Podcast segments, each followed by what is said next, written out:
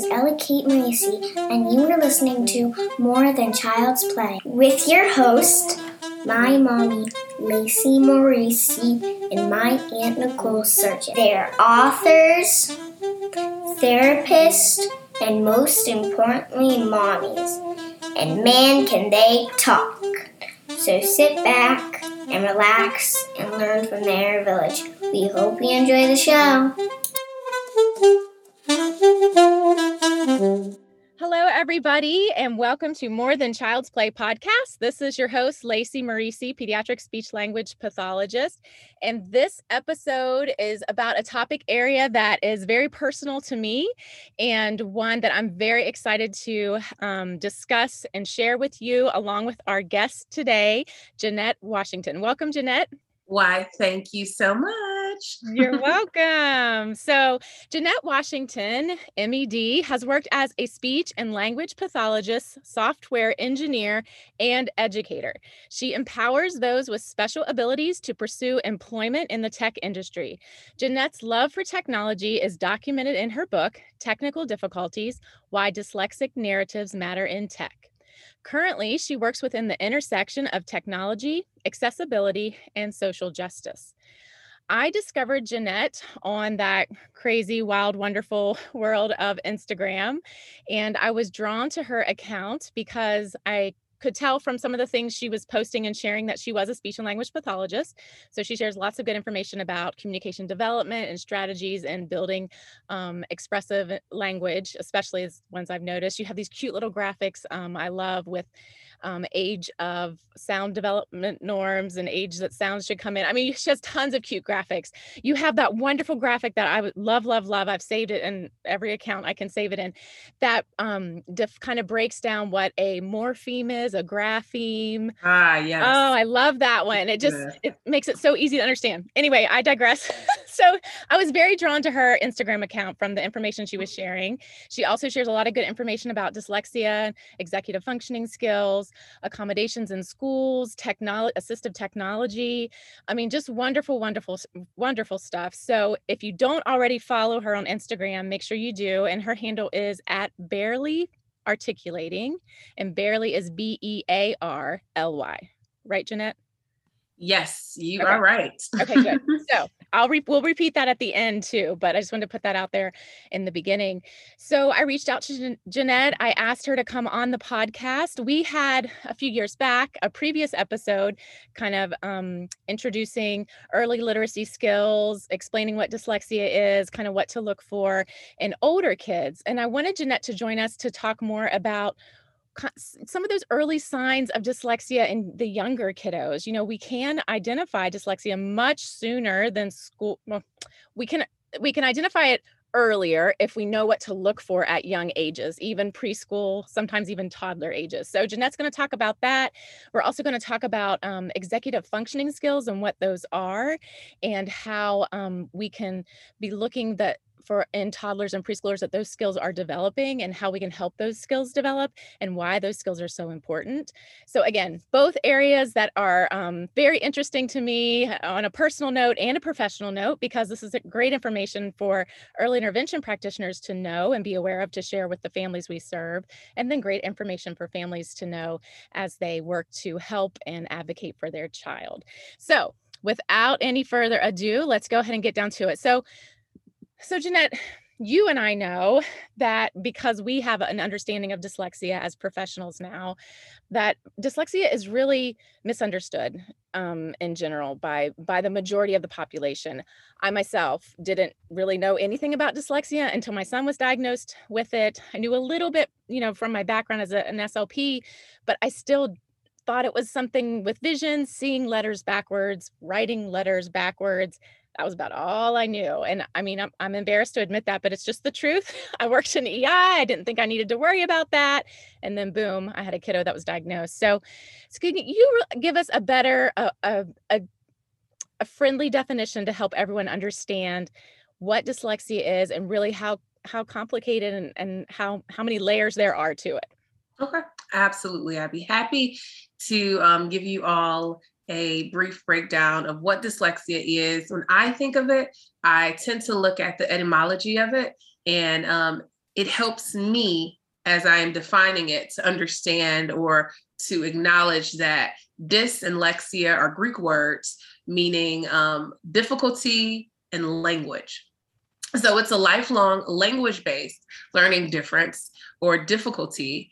And it's often called a disorder. So you'll hear some people say, um, you know, speech and language disorder or language based learning disorder. But all in all, it's genetic. It represents a spectrum of severity and it compromises a child or an adult's writing, reading, listening, and speaking. You will see it annotated on IEPs as SLD sometimes, based on the district, based on the state. Um, they identify it as a specific learning disorder. So the hallmark of dyslexia is difficulty with associating letters and sounds, which inevitably impact all of the things I mentioned um, writing, reading, listening, and speaking. So you mentioned um, about like seeing the words backwards and thinking that it was maybe a vision disorder. I think those are very common misconceptions. What we find is that individuals are um, spending so much energy on trying to read and trying to decode that a lot of times they start manifesting the letters in different ways. And so that is why you will see um, people describe it as seeing words upside down, backwards, or in reverse, because um, individuals are really spending and exerting so much energy into reading that sometimes they're making themselves um, I won't say dizzy, but they're kind of putting themselves out there to an extent where some um, discrepancies are um, out in the world and out and about in those uh, letters.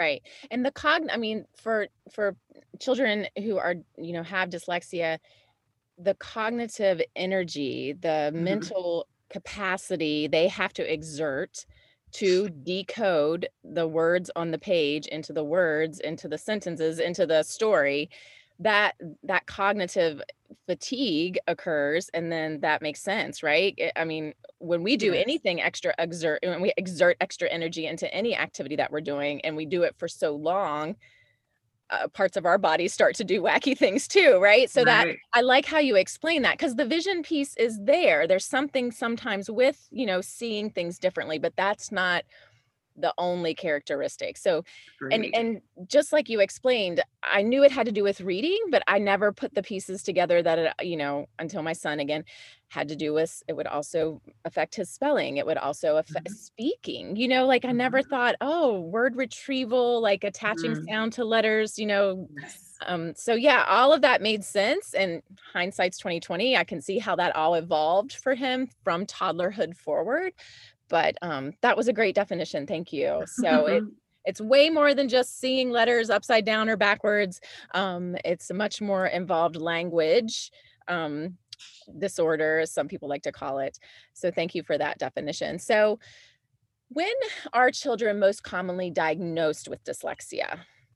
So statistically, 92% of those who um, can be identified as having dyslexia are between the ages of 5.5 and 6.5. So it's easier to detect as they get older. However, there are um, signs and indicators as early as one to two years of age. Wow. Mm-hmm. Okay. Wow. Well, we're going to have to talk about those. so yeah, I don't know that I I knew that it was that young we could see some signs. So, okay, so yeah. share with us some of those early indicators, early signs and symptoms that we might okay. see. So, some early indicators as you stated would be um for and I'm going to look at that 5.5 to 6.5 age range because I know they have that um, 92% mm-hmm. um, area of identification. So I'll say some easy signs, hallmarks, indicators would be that they would spell phonetically and inconsistently. Mm-hmm. Um, they could read or reread with little comprehension. Um, there's difficulty putting thoughts into words. I know we were talking about those word retrieval disruptions, like they will know the word, think the word, but saying the word, there's a disconnect somewhere in their process of actually saying it. And um, something that I found very intriguing when I have worked with dyslexic individuals is that they have trouble with copying, writing and copying. Like, so you'll write something on the board, it can be short, it can be long, but you'll write something and then you will ask them to rewrite that same something. And it would be such an arduous task, or they would get frustrated. And for me, um, before I even really understood what dyslexia was, I was like, what's going on here? Like, is this laziness? Is this like, you know, some some type of a behavioral component that's happening, but it was never any of those. So it was actually very enlightening when I began my journey with learning about dyslexia that I saw that this has nothing to do with um, with behavior or laziness. It was more about the fact that they were having trouble with writing and copying. So, yes, I know that a lot of children with dyslexia have dysgraphia too and that's yes. that writing piece yes that can be tricky for them so kind of that would probably be the piece that accounts for that difficulty with the the copying of something um, that mm-hmm. breakdown between there okay so those are some of the things we look for in that n- when 92% of the of the kiddos are diagnosed between 5.5 mm-hmm. and 6.5 so what are right. some earlier signs before age five Okay. So the earliest signs, as I stated, of dyslexia can emerge around one to two years old when children first learn to make sounds. Um, children who don't say their first words until 15 months of age um, or their first phases into two years of age have a higher risk of um, developing or showcasing dyslexia. So for our kiddos in that early intervention stage, we are looking for um, their ability to learn and make sounds. And if they're not doing that um, in a typical or an average milestone basis um, un- until about 15 months of age, then we can we can start to see you know those flags and i don't want to necessarily call them red flags but we are getting those indicators that show us like hey something more could be on the horizon take a further look yes for sure. Yes. Okay. So that might be one of the first things that mm-hmm. brings this also to our mind. Yep. Go ahead. Yeah, like see, I also think about um, like family history. You know, that's certainly a large component of dyslexia because, as I stated upon you know defining it, it is genetic. Mm-hmm. So if there is a parent who struggled with the reading, writing, speaking, and listening, and and all of those great things, then it is likely that they will have a child that struggles in that capacity as well. And we know that dyslexia is really just starting to be something that we're talking openly about. So maybe if your parents were born in the 70s or the 80s, that wasn't really, and maybe even the earlier part of the 90s, that wasn't really something that we were able to label and put a name on. So they may have gone undiagnosed. Yes. And I think that's what we see a lot um, of children with dyslexia. And you know, you know that it has that genetic component, and mom and dad are saying, well, you know, I don't, I don't think I have it, or you know, brother and sister or anything doesn't have it. So there's that um that anomaly, like, hmm, it still could be genetic, just undiagnosed, like you said. Yeah, absolutely. Okay. So don't write it off if grandpa didn't get a diagnosis or if dad or mom doesn't have a diagnosis. It could still be a possibility. Okay. Yeah. Anything else we can look for in those young ages or watch for? I would say um, I would say those are some really really great uh, indicators there. Just that family history um, and whether they are having trouble with learning and making those speech sounds. That's okay. going to be really, really important at that time. What about, um, and I'm not sure about this, so correct me if, I, if I'm wrong. Is it difficult for children who have dyslexia or maybe don't have that diagnosis yet to remember the months of the year or recite like memorized things like that? Do they have a more difficult time doing that? So um, there are some other indicators that I could mention that would make sense, like being unable to recognize rhyming patterns. Yes. Um, mispronouncing familiar words or you know kind of using baby talk a little further beyond that uh, time frame where baby talk is acceptable um, as you stated um, having issues with remembering months of the year having problems learning and remembering the names of letters in the alphabet um, difficulty learning the words to common nursery songs, mm-hmm. um, being unable to recognize the letters of their own name. And that's something I've seen um, on so many, so many occasions where the child is unable to recognize the letters of their name. And usually, what's happening is the teacher is modeling or providing them with um, information, an exemplar of their name on a regular basis and they're still unable to recognize it. So you're just like, hmm, what's really going on up here? Right. Yeah, because that recognizing their name, definitely they do that in preschool. But even mm-hmm. before that, if they're in a daycare, they might, you know, their name might be above their little cubby mm-hmm. where they put mm-hmm. their lunchbox and backpack and coat or whatever. So that, yeah, that recognize their name, kiddos have exposure to that really early on. So after, mm-hmm. you know, a couple years of that if they're still not getting it that certainly could be concerning i remember with my son um you know my daughter was born first and she does not have dyslexia. And then when he came along he talked a little bit later than her but still within the normal range. So i wasn't worried about that you know no indication of, of being a late talker.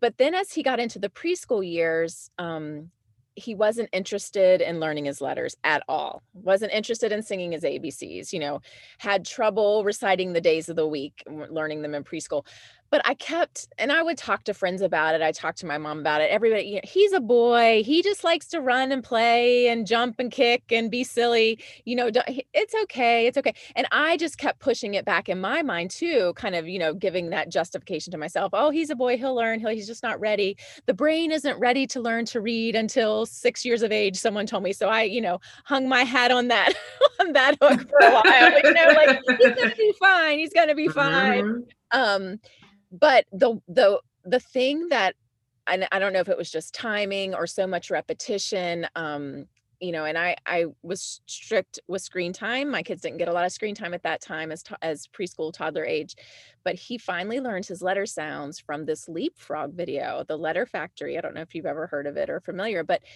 i think what clicked was it was visual, but it was also sensory. It had movement, and all the sounds did a silly movement and made their sound while they did their dance. And so he was able to imitate that. So it made those letters come alive for him.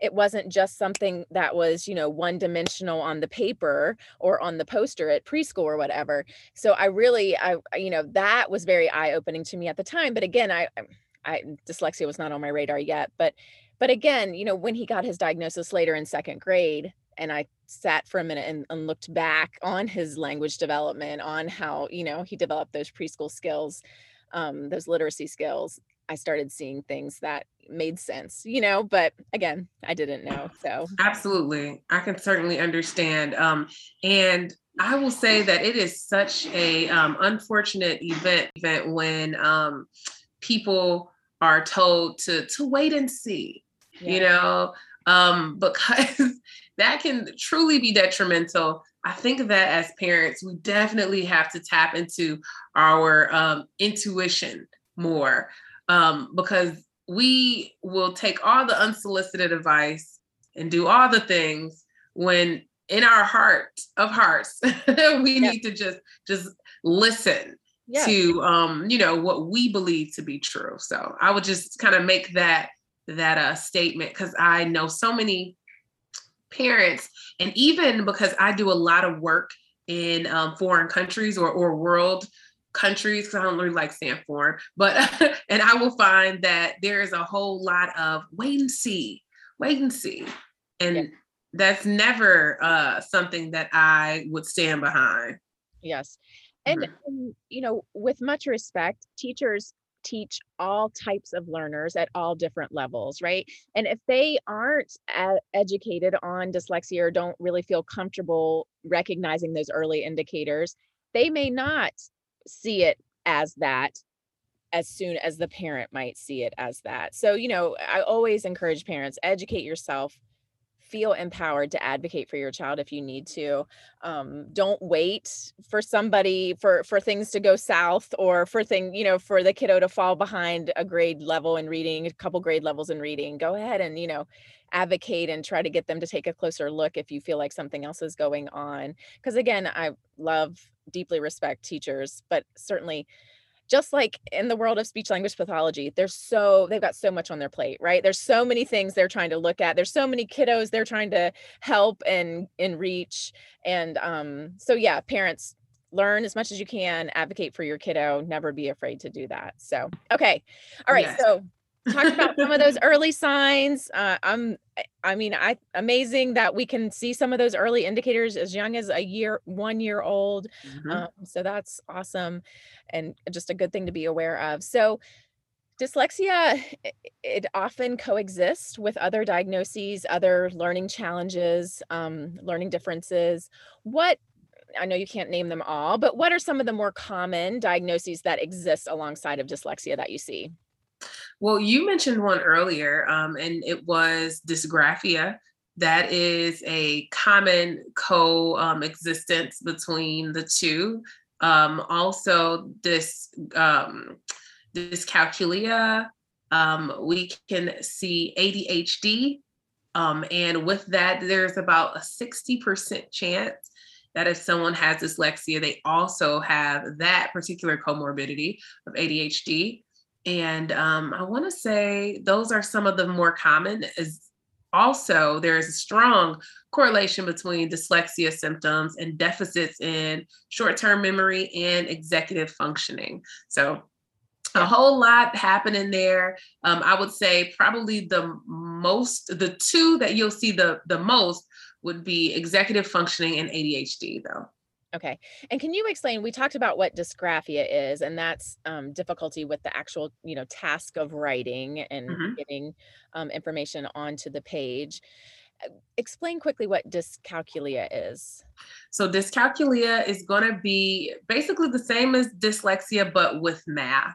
So, think of having issues with computing numbers, understanding processes, um, gaining foresight into exactly how these different um, equations work. So it's really deeply rooted in in math, and um, that is something that is uh, pretty pretty popular um, within those with dyslexia. So you will see a lot of dyscalculia.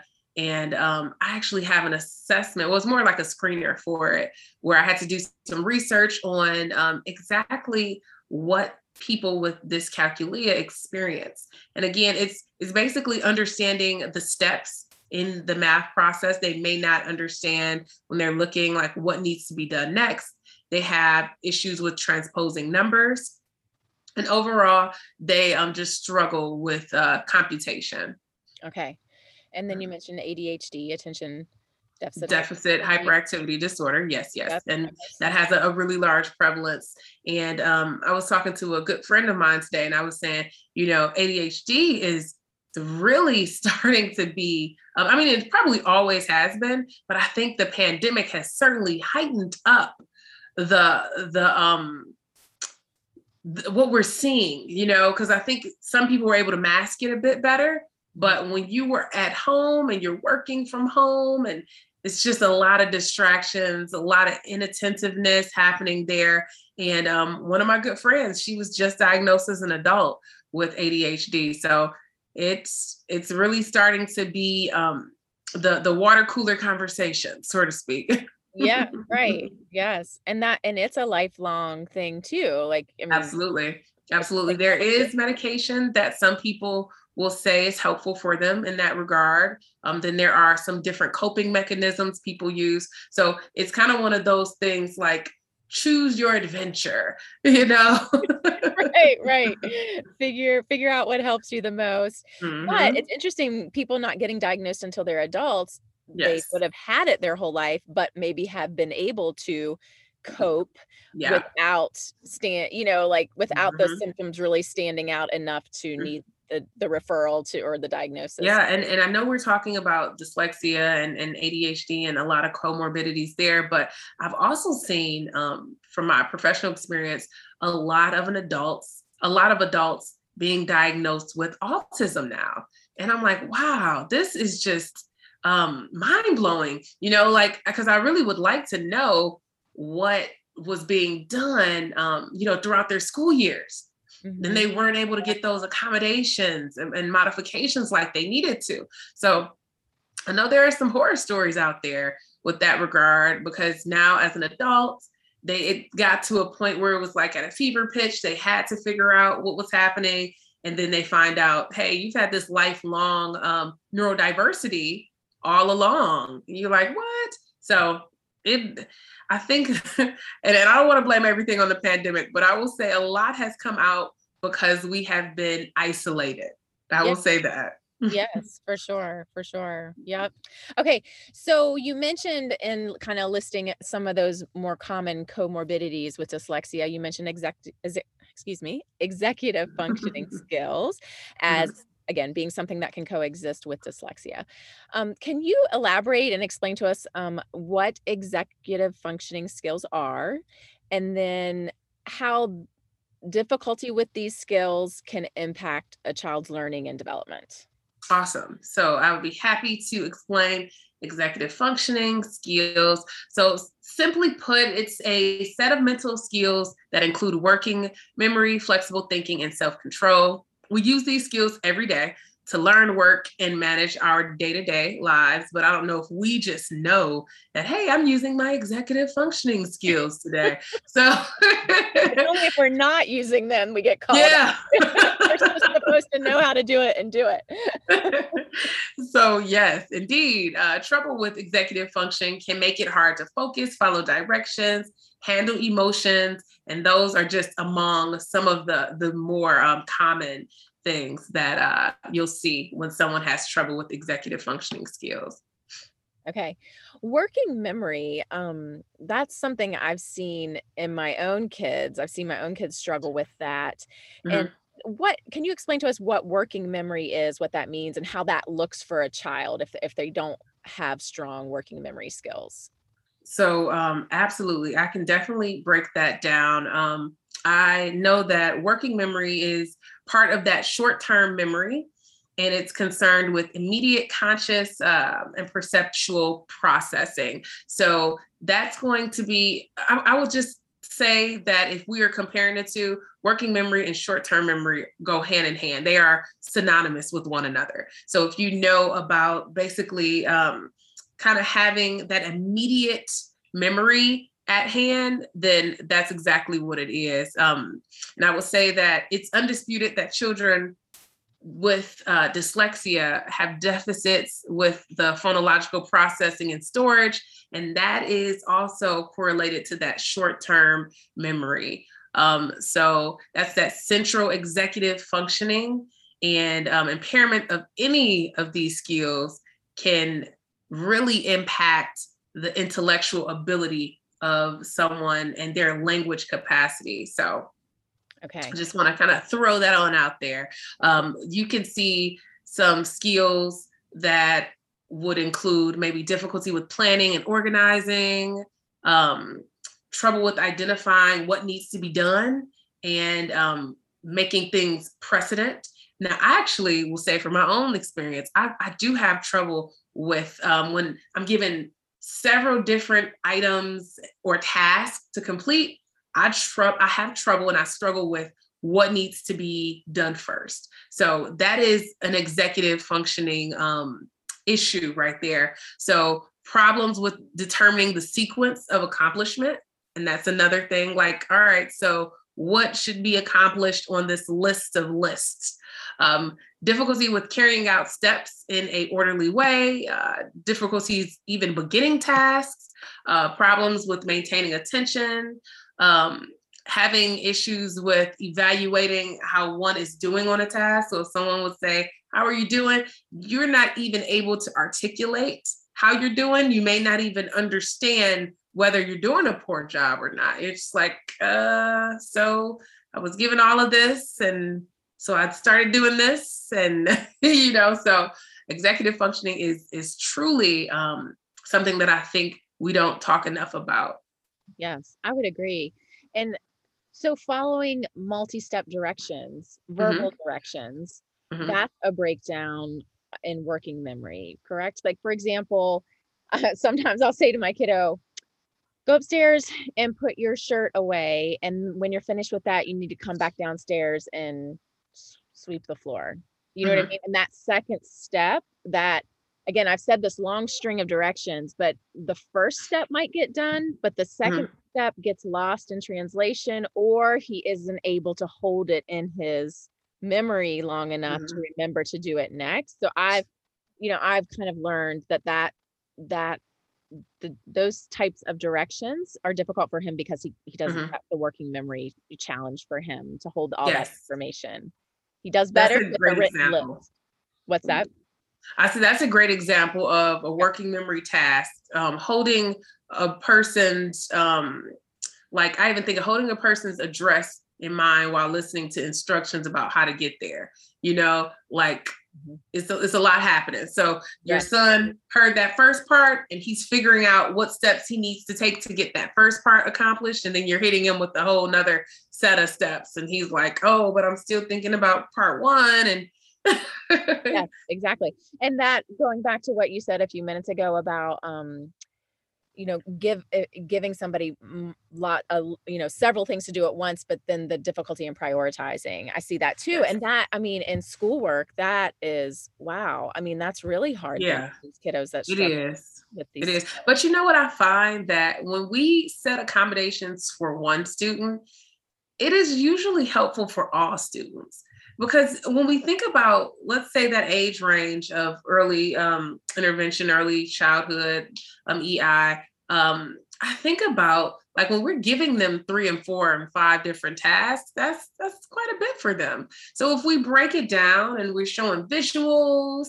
and we're giving them step by step and we're talking to them about what's more important and we're we're modeling for them and and you know how important repetition is it's just i think it'll be better for all kiddos you know accommodations for all that's what i say i know you say that too yeah absolutely absolutely it could help it could help kiddos that have an official diagnosis or have mm-hmm. an official you know somebody saying they're they're struggling with executive functioning and, ha- mm-hmm. and the kiddos that are falling through the cracks, you know, quote, yeah. quote, um, eh, or or a kid that's just tired that day and needs a little more visual support to hear uh-huh. what, understand what's being said.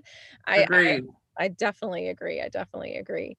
Okay, so eh, spe- any specific examples how struggling with executive functioning skills might impact a toddler? So two, three, even preschool age kiddo. What what are they going to have difficulty being able to do in the preschool classroom or what are they going to have difficulty doing at home that maybe a same age peer might not have difficulty with so i would definitely say that um, again going back to um, sequence of steps they're going to have issues with understanding and acknowledging the sequence in which you provide them steps to complete um, they will probably have issues with um, maintaining their um, attention to a task.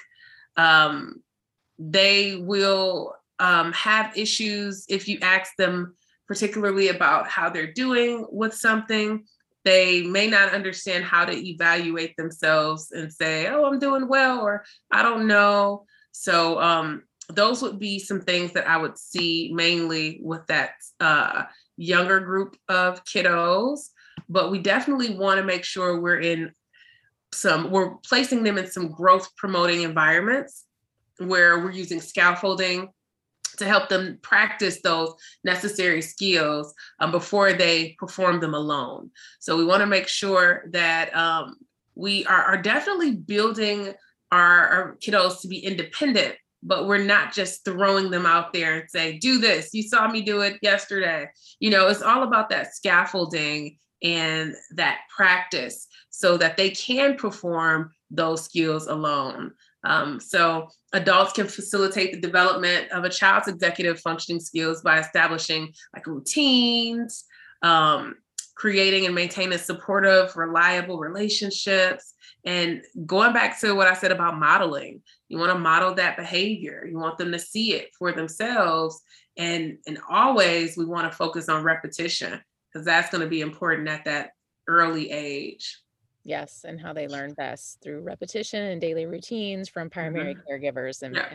and, and I think you mentioned something earlier about having visuals mm-hmm. around. Those are like um, a, a true golden mark to have visuals handy so they know. Um, I've seen a lot of times with uh, individuals on the autism spectrum who are using communication boards how visuals can be extremely effective and um, how schedules that are um, depicted through illustrations are really really helpful. So even with typically developing kids or, or kids with executive functioning disorders those type of accommodations so to speak could be extremely beneficial.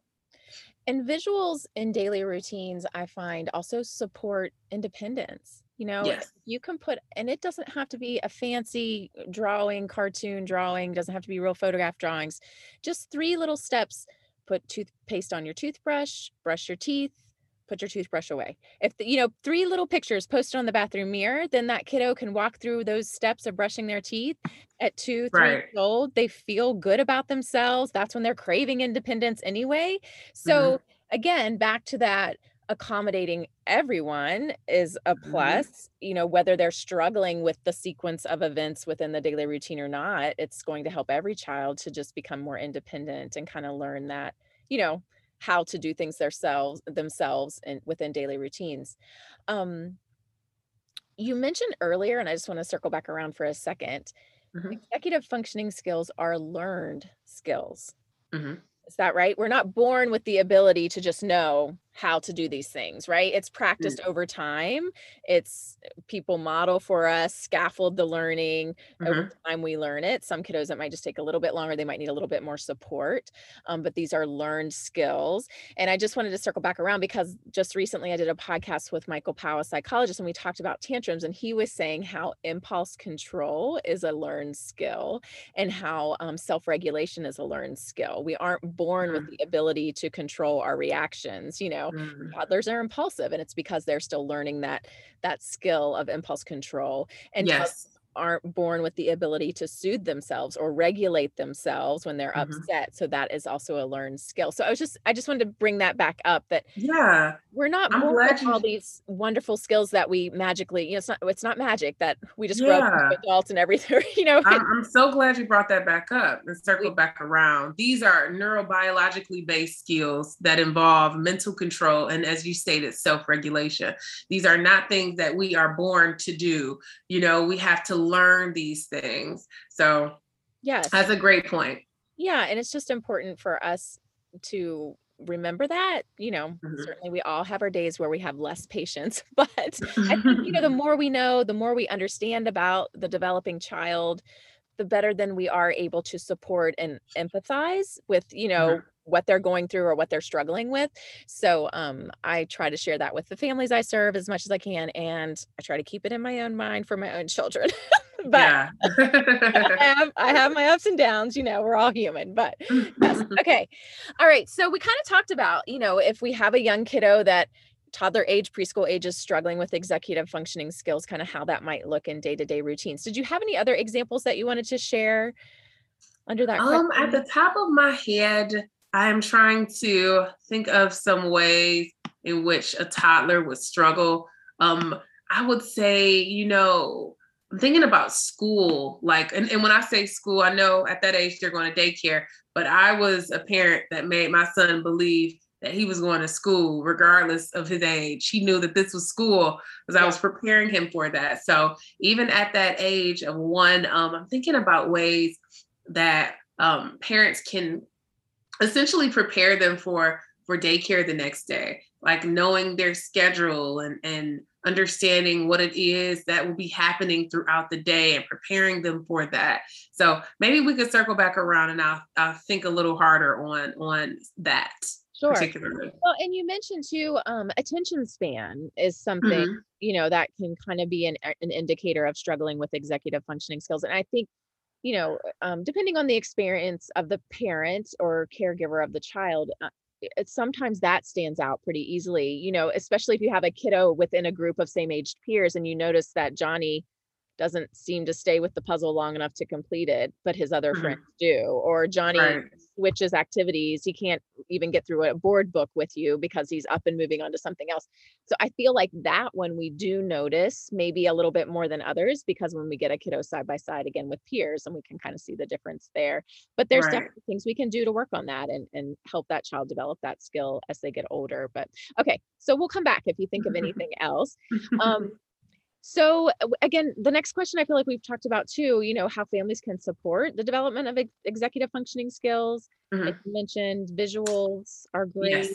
In those growth promoting environments and, and doing um, some scaffolding. So, yes, we kind of chatted about that briefly. Um, uh, I think visuals, as I stated, you I can't state it enough how important they are. So, um, if you are a parent and you are not using them, you are going to need to start as soon as possible. After this is over, this podcast, you need to be doing some visuals. And that may mean you need to go online and spend some time printing stuff out, cutting it, or maybe you're fancy and you can draw it yourself.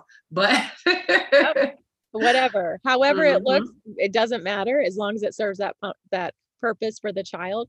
And visuals, my goodness, we talk and talk about them. We've done a few podcasts how they support receptive language, expressive Mhm. language and communication.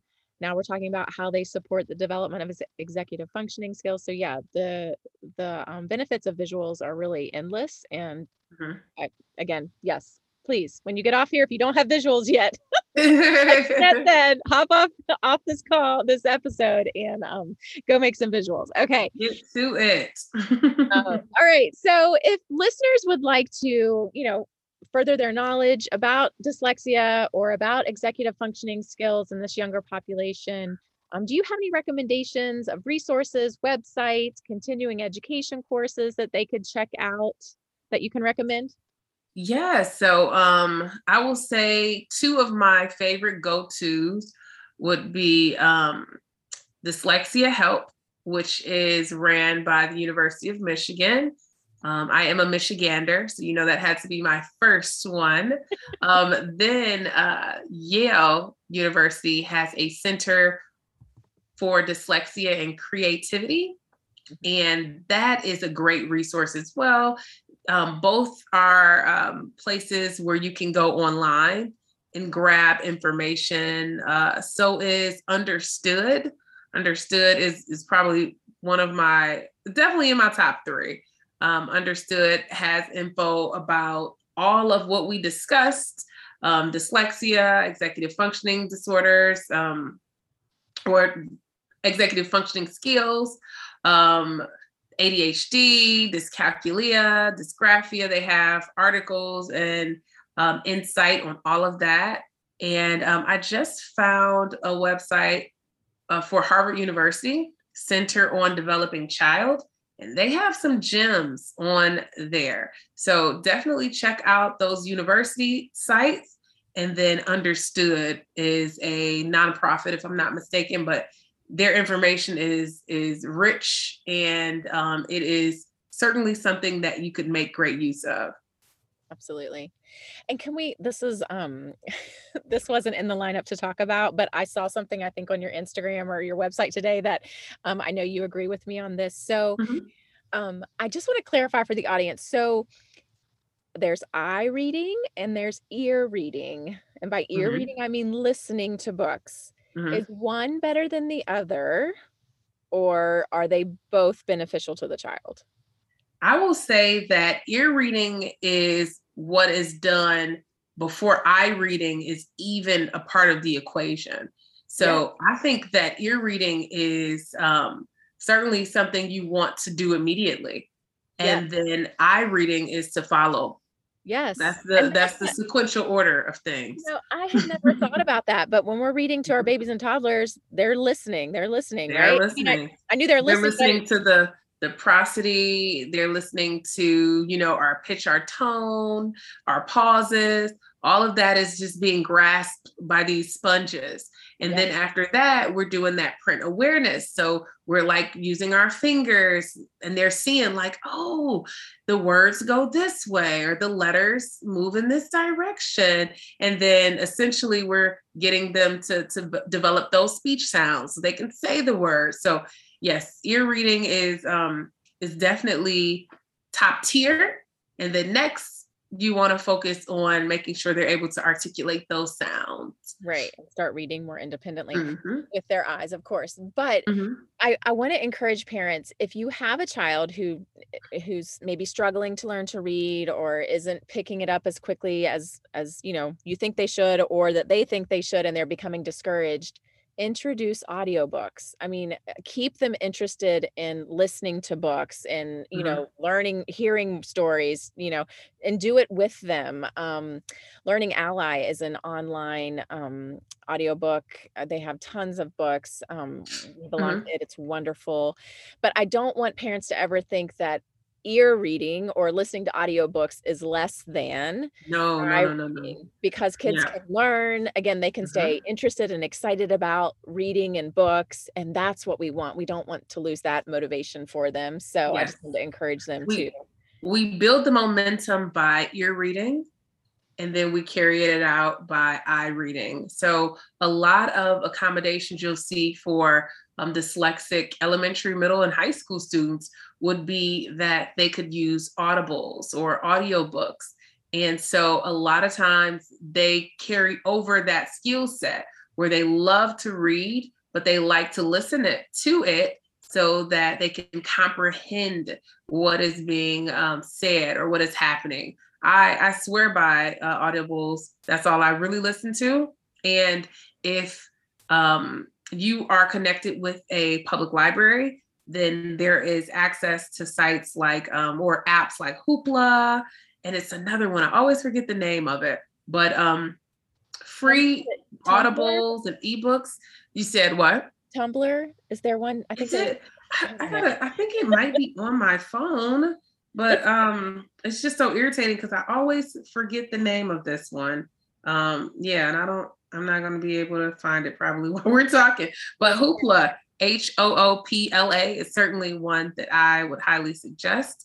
And you can um, hop on it if you have a library card and you have access to thousands of um, audibles, ebooks, and um, you know resources that will help you as you are really training your child and starting with that um, love for reading by using their ears. YouTube has great educators on there that will read stories if you're having a, a, hard or a long night and you're like i don't feel like cracking a book open well crack the computer screen open and watch somebody read a quick short story um, I, I'm, I'm a fan i certainly will sit here with my son and he is eight and we will watch somebody read to us on youtube that's wonderful.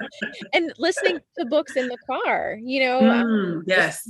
To, we listen to Harry Potter in the car. We drive mm-hmm. three hours to get to grandparents' houses, and mm-hmm. um, you know, giving them something else to do and look forward to in the car, and listening to the book and working on the bring, comprehension. Yeah. So bring that book bin in the car too. It's, yeah. It's waiting for you. Yeah. Fresh new books. That's right. That's right. Adventures. yes, exactly. Okay. I just wanted to throw that in there because I, you know, in our experience, kind of learning about more about audiobooks and accessing them more often. I just want to encourage parents and just mm-hmm. to let them know it's not less than if if your child is listening to a book versus actually yeah. reading it. It's it's That's, totally okay yeah, and essentially learning to read starts with your ears, not with your eyes. So that's our takeaway for you. Yes, all. I love that. I never thought of it like that, but you're exactly right. I love that. Okay, so you shared those great resources with us. Where can our listeners um, reach out to you if they have a question for you, or certainly uh, they I know they're going to want to follow you on Instagram at barely B E A R L Y articulating, but you yes. also have a website. Can you share that with us? So absolutely. And my company is called Barely Articulating, and it's Bear with little pandas, B E A R L Y, um, articulating.